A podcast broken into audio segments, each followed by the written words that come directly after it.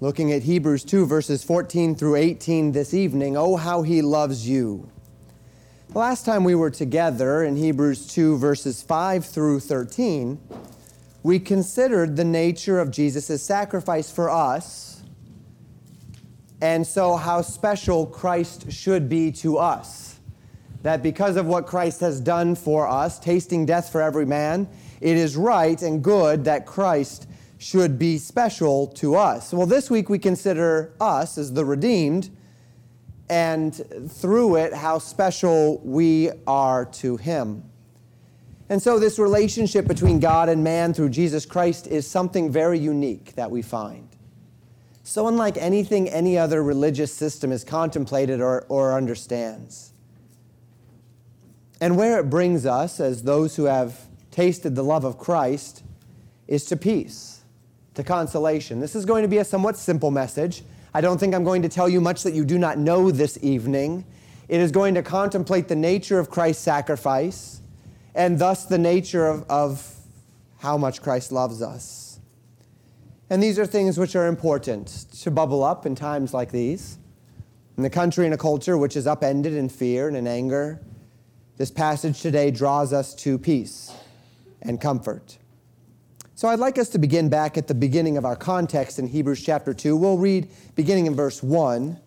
That way we can see where we're coming to this evening. It actually could have been appended to the last message, uh, but that would have made the message quite long. So we'll focus on it in itself this evening. Verses 1 through 13 of Hebrews 2, the Bible says this Therefore, we ought to give the more earnest heed to the things which we have heard, lest at any time we should let them slip. For if the word spoken by angels was steadfast, and every transgression and disobedience received a just recompense of reward, how shall we escape if we neglect so great salvation, which at the first began to be spoken by the Lord, and was confirmed unto us by them that heard him? God also bearing them witness, both with signs and wonders, and with divers miracles and gifts of the Holy Ghost, according to his own will. For unto the angels hath he not put in subjection the world to come whereof we speak but one in a certain place testified, saying, What is man that thou art mindful of him, or the Son of Man that thou visitest him? Thou madest him a little lower than the angels, thou crownest him with glory and honor, and didst set him over the works of thy hands. Thou hast put all things in subjection under his feet. For in that he put all in subjection under him, he left nothing that is not put under him. But now we see not yet all things put under him. But we see Jesus who was made a little lower than the angels for the sufferings of death, crowned with glory and honor, that he by the grace of God should taste death for every man. For it became him, for whom are all things, and by whom are all things, and bringing many sons unto glory, to make the captain of their salvation perfect through sufferings. For both he that sanctifieth and they who are sanctified are all of one, for which cause he is not ashamed to call them brethren saying, I will declare thy name unto my brethren in the midst of the church. Will I sing praise unto thee? And again, I will put my trust in him. And again, Behold, I and the children which God hath given me. So, Paul is making this argument regarding the unique nature of Jesus Christ, which transcends the ministry and the message of the law and the prophets. Of course, we've talked about this uh, quite a bit at this point. Jesus deserves the greater heed because he has the greater message. He is the greater in dignity and in inheritance and in reward. And he continues, of course, then to contrast with the angels, but not this time focusing upon the law, but focusing upon the nature of the redemptive plan. That Jesus did not take on the nature of angels, though angels are higher in dignity than man, in that they are spiritual beings and they have this unique honor of being in the presence of God, but rather he took on the nature of a man. God has not given the world to come unto an angel or unto the angels but to the man Jesus Christ. And Jesus took upon himself the form of a man who was made lower than the angels and tasted the realities of death, and he did this for us, that he might bring many sons to glory, that we might share in his inheritance, being called Christ's brothers, as we talked about last time.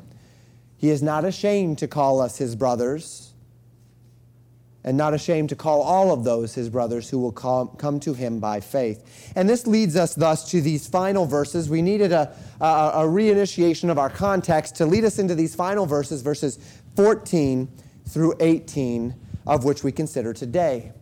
And in verses 14 and 15, the Bible says this For as much then as the children are partakers of flesh and blood, he also himself likewise took part of the same that through death he might destroy him that hath the power of death, that is, the devil, and deliver them who, through fear of death, were all their lifetime subject to bondage. This verse plays right off of Paul's quotations from Psalm 22, Psalm 18, Isaiah 8, as we talked about last week, revealing that God has chosen to call those who follow his Son children, and that the Son calls those who follow him brethren. Now, the argument Paul makes is very important in that those whom God has desired to be brothers and children are of flesh and blood, in that we are human, and in our humanity we are fallen under the power of death. The Son of God must th- thus take upon himself our nature if he is going to conquer death on our behalf. Jesus became human, not because humans are the best and the brightest. Jesus became human because humans are those whom the Father desires to make his children. And humans are the ones who rest under the burden of the power of death. And thus they rest under the power of the one who holds the power of death, and that is the devil. Now, we spoke this morning about the power of the devil. The power of the devil is not just in his abilities to possess or to oppress, as we talked about, right? We talked about the nature of possession and the idea of some spirit being entering into a man and taking control of him, as we see in the New Testament. We recognize that we would not believe that to be able to happen to believers because they are indwelled by the Holy Spirit of God. And yet, in the unbelieving world, this is something which, especially around the world in places of darkness, uh, would not necessarily be uncommon or unexpected. And I believe personally that we see we are seeing a great deal of it in our, our, our current age.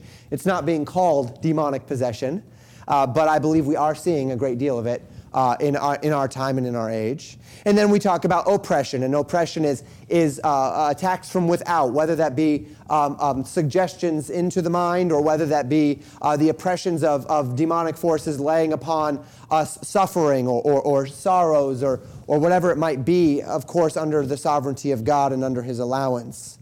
But then we also talked about the power of the devil, not just to possess or to oppress, but then the power of the devil and devils in general, that being Satan's minions, to influence.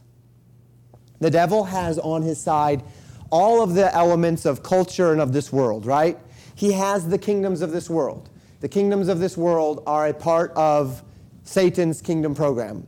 He has on his side the levers of culture, so that as we see the nature of culture, as we see uh, uh, the, the nature of society, the culture and society is always Uh, bending in a direction toward Satan and his philosophy because it's always bending in the direction of the material rather than the spiritual. And again, that does not mean all culture is evil and, and, all culture is wicked, but that culture, as a general rule, bends in that direction because culture is something that is earthly. And the things that are earthly, that, that are invested in this world rather than in the world to come, are generally speaking things that are an investment into the kingdom of the God of this world, who is the devil. And the devil has not only those things on his side, but he has this very real thing on his side the power of death. Death being separation, as we've talked about many times. I'm not going to rehash the nature of death this evening. You've heard it from me quite a bit lately. The devil has the power of separation from God on his side. And for those who remain in this state of separation from God, eternal death, or what the Bible calls the second death.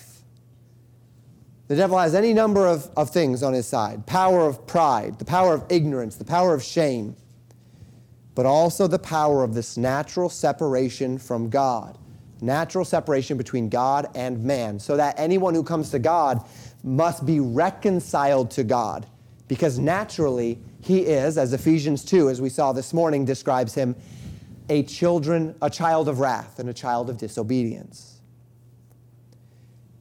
Now, in order to destroy the works of the devil, in order to destroy the power of death, he must destroy the devil and the works of the devil. So we say, okay, well, then why can't God just cast the devil in the lake of fire and be done with it?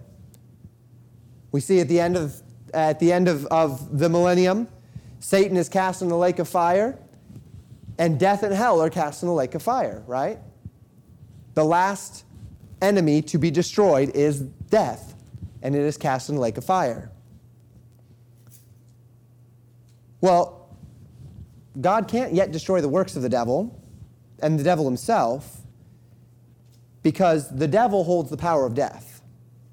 So to destroy the devil is to destroy the power of death.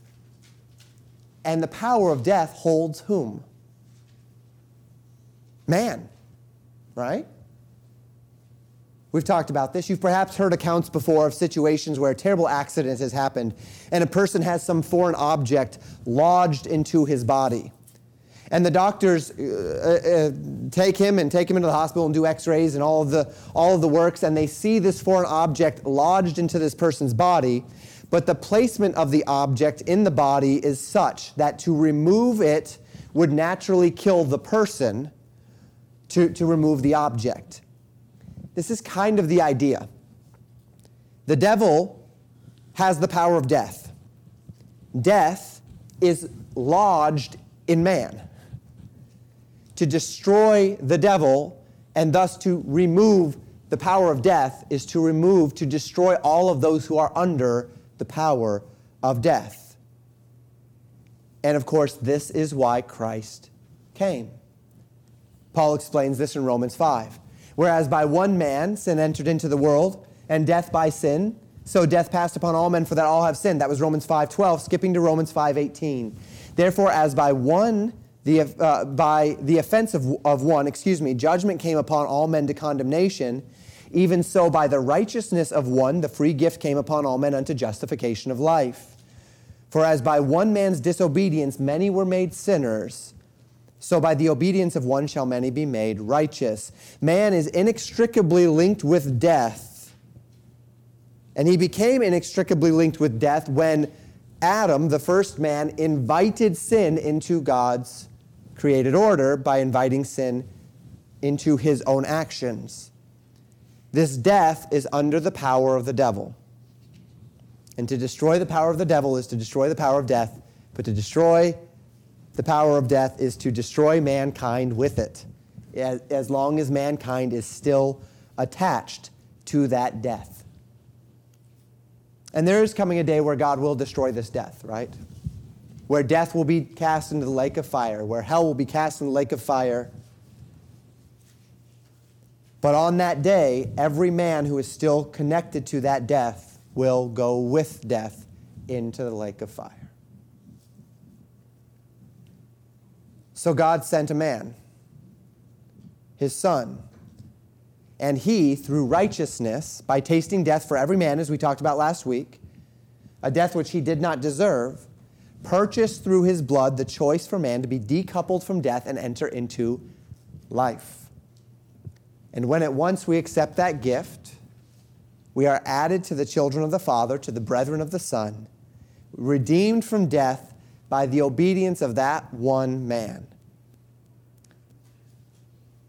But as it was with a man who brought death into the race, so it must be with the man who redeemed man from that death.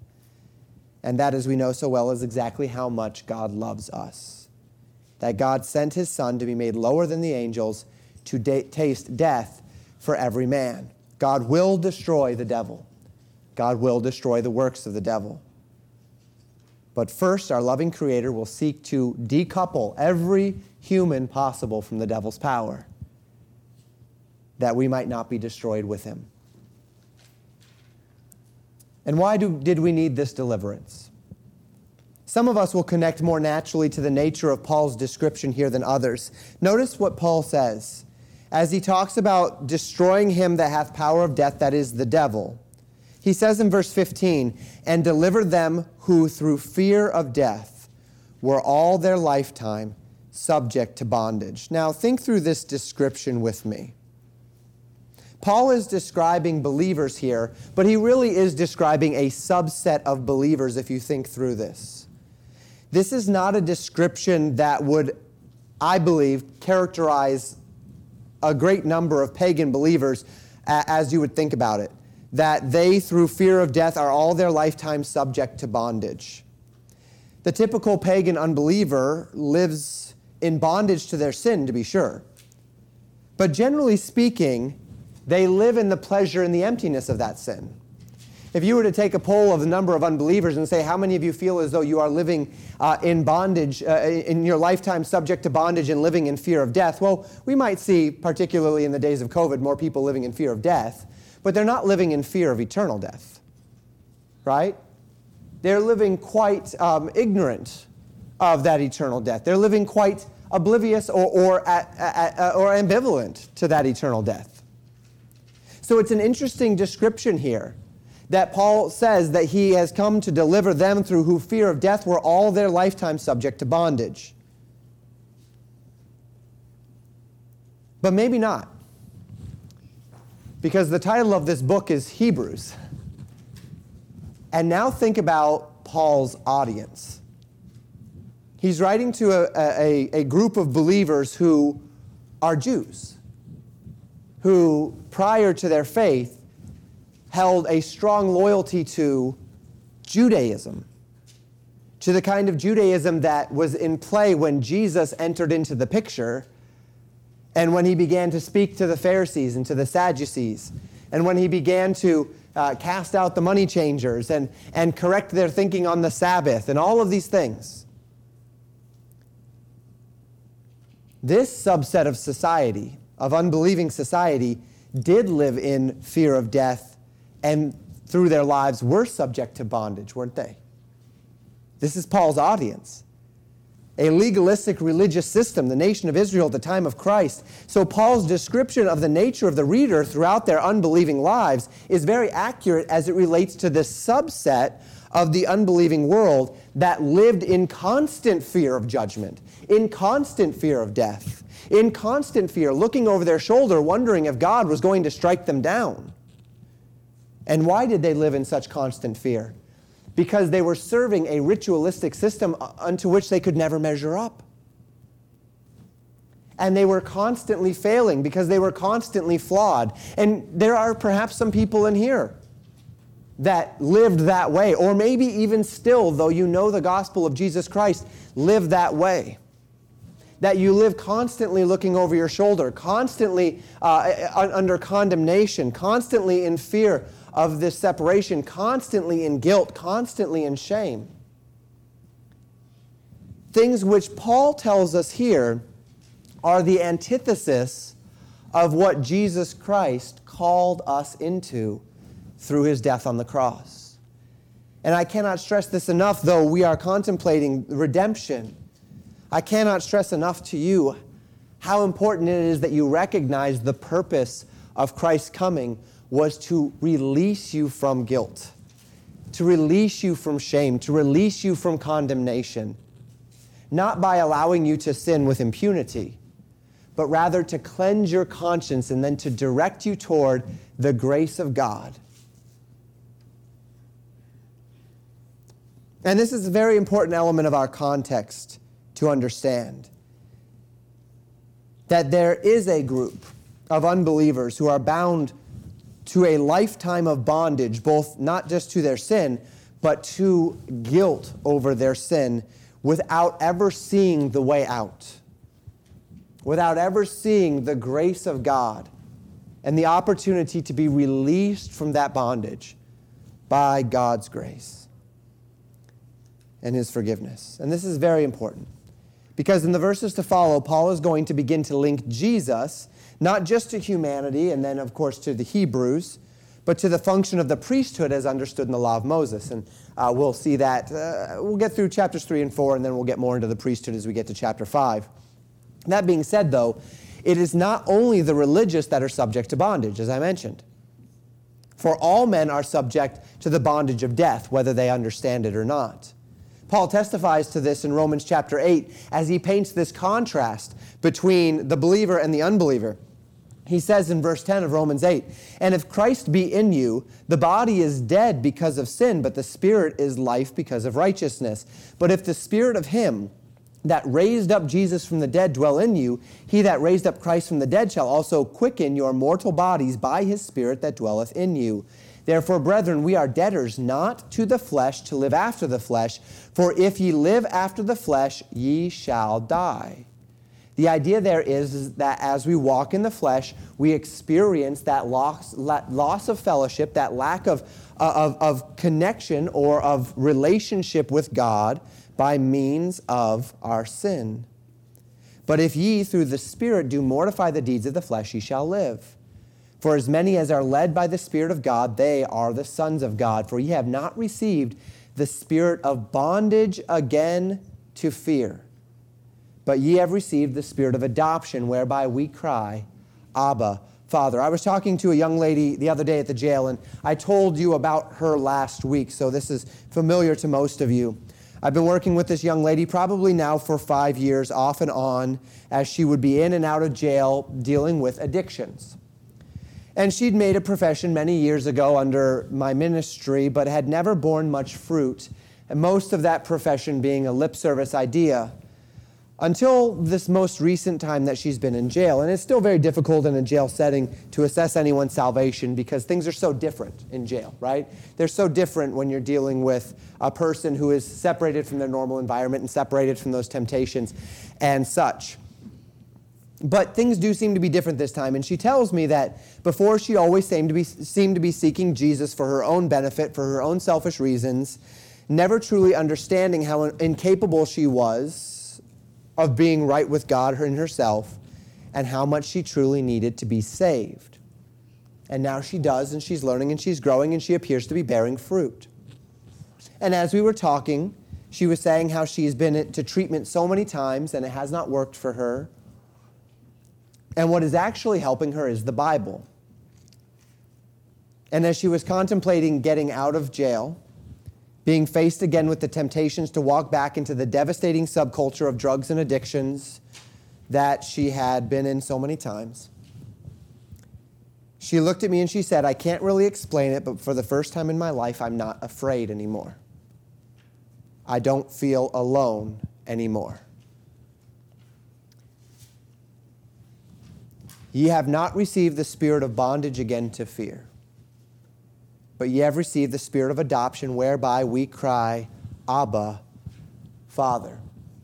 This idea that we no longer live under this spirit of bondage, which holds us in fear, that is what Paul is talking about in Hebrews chapter 2. Not just speaking of the nature of, of the religious system of bondage under which uh, the, the Jewish person would year by year, uh, t- time and time again, give these sacrifices, uh, but walk away and, and again be, be impressed with the guilt of their sin as they once again, though they had just made a sacrifice, are, are, are again guilty. We'll talk about that later on in the book of Hebrews. But also this concept this concept of the bondage of our sin, the bondage of our flesh, which leads us into this place of fearfulness, whereby even those who deny the power of God and the presence of God in their lives must recognize, at least at an intrinsic level, as Romans chapter 1 tells us, that there is a condemnation, there is a culpability, and a, a judgment for these things. And this is why Jesus took on the nature of man he took on the form of a man.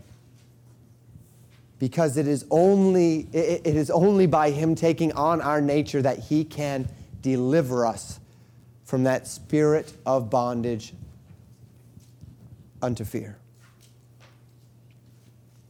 Paul will go on then to say in verses 16 and 17 For verily, truly, he took not on him the nature of angels, but he took on him the seed of Abraham.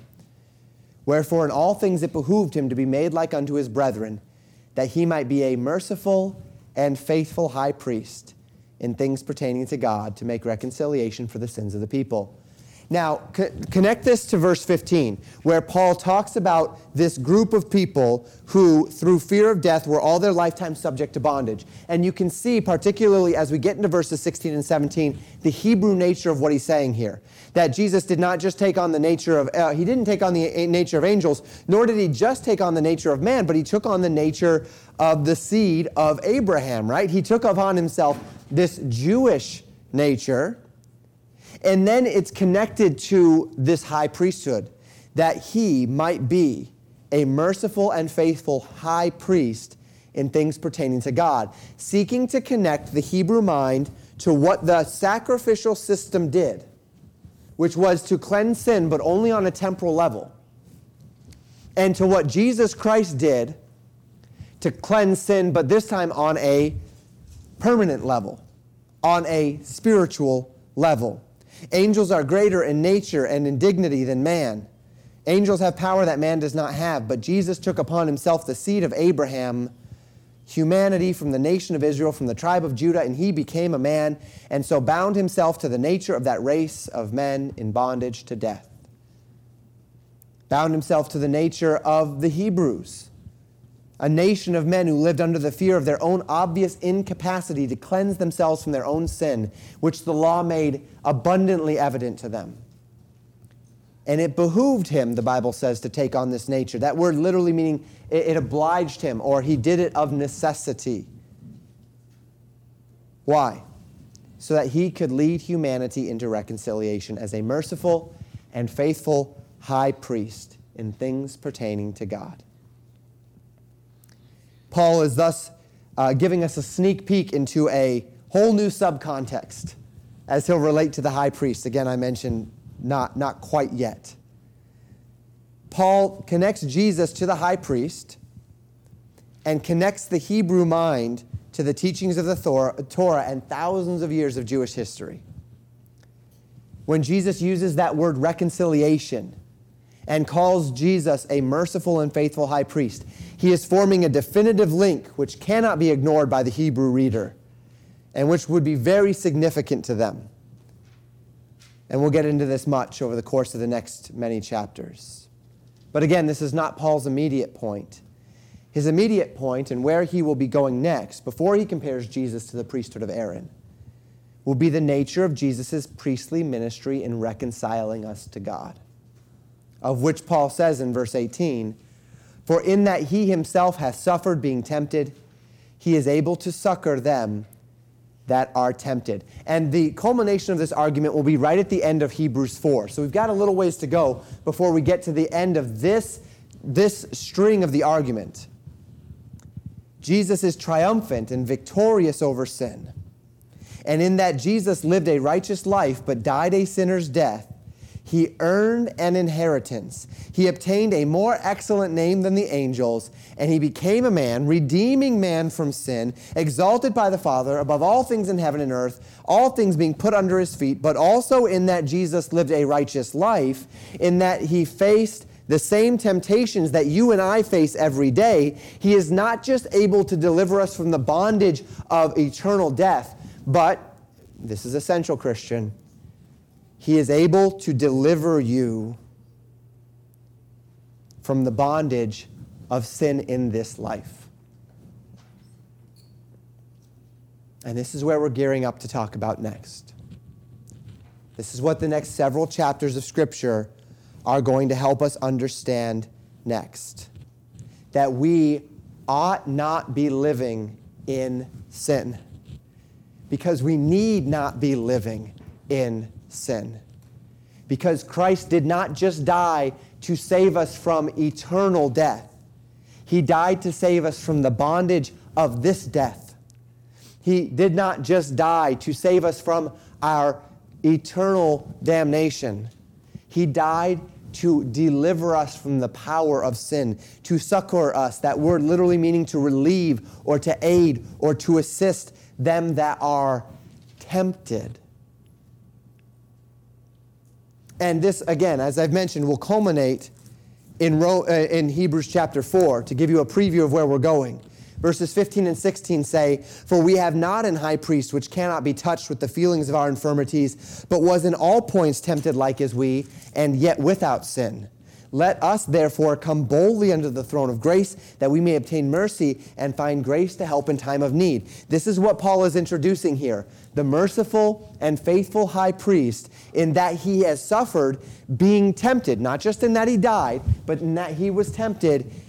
He is able to succor them who are tempted. And let this be a lifeline of light to you, Christian, this evening. He is able to be a merciful and, high, uh, and faithful high priest, not only redeeming us from eternal death, but a redeemer from the power of sin in our lives. Jesus understands temptation because he was tempted.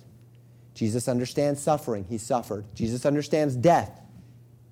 He, he, he, he recognizes death. He lived through the death of others. He understands, he, he, he experienced death himself. He's experienced all of these things and thus he can be a faithful and merciful high priest. He can be the mediator between us and God because he has experienced these things. And this, this uh, argument will, will come into full flesh in the weeks that are to come. And, Christian, this is how much God loves us. God sent his Son not only so that you and I might go to heaven, but so that you and I might live this life under the faithful and merciful guidance of a Savior who knows what it is to suffer, who knows what it is to fear, who knows what it is to hunger, who knows what it is to be weary. And in that He knows, and in that He overcame, He has every ounce of credibility and capability to help us overcome as well. And this is how much God loves you. I don't know all the ins and outs of what might be going on in your life right now. I know that there are people that are suffering through great frustrations. We're all suffering through great frustrations as it relates to our authorities, right?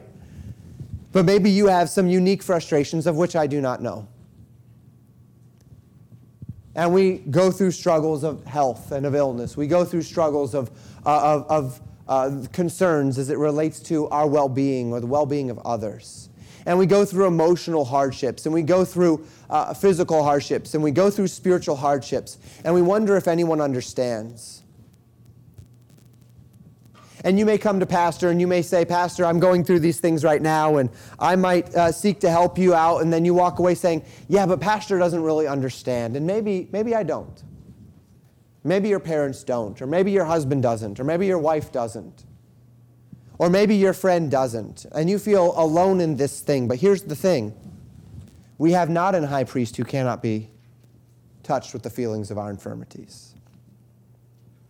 And maybe you're struggling over sin, and, and you're, you're frustrated, and you're living in some measure of bondage.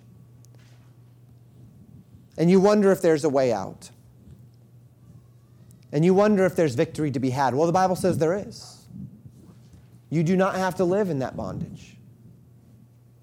That is not your cross to bear, for Jesus already bore that cross. And he bore it all the way to Calvary. And that's how much he loves you. And maybe it is, as I mentioned before, that you're dealing with some measure of frustration, of condemnation. That though you know Jesus has borne these things on the cross, you still deal with your own frustrations, your own shortcomings, your own condemnation. Maybe it's the condemnation of the devil, as we talked about this morning, as 2 Timothy tells us the devil can do.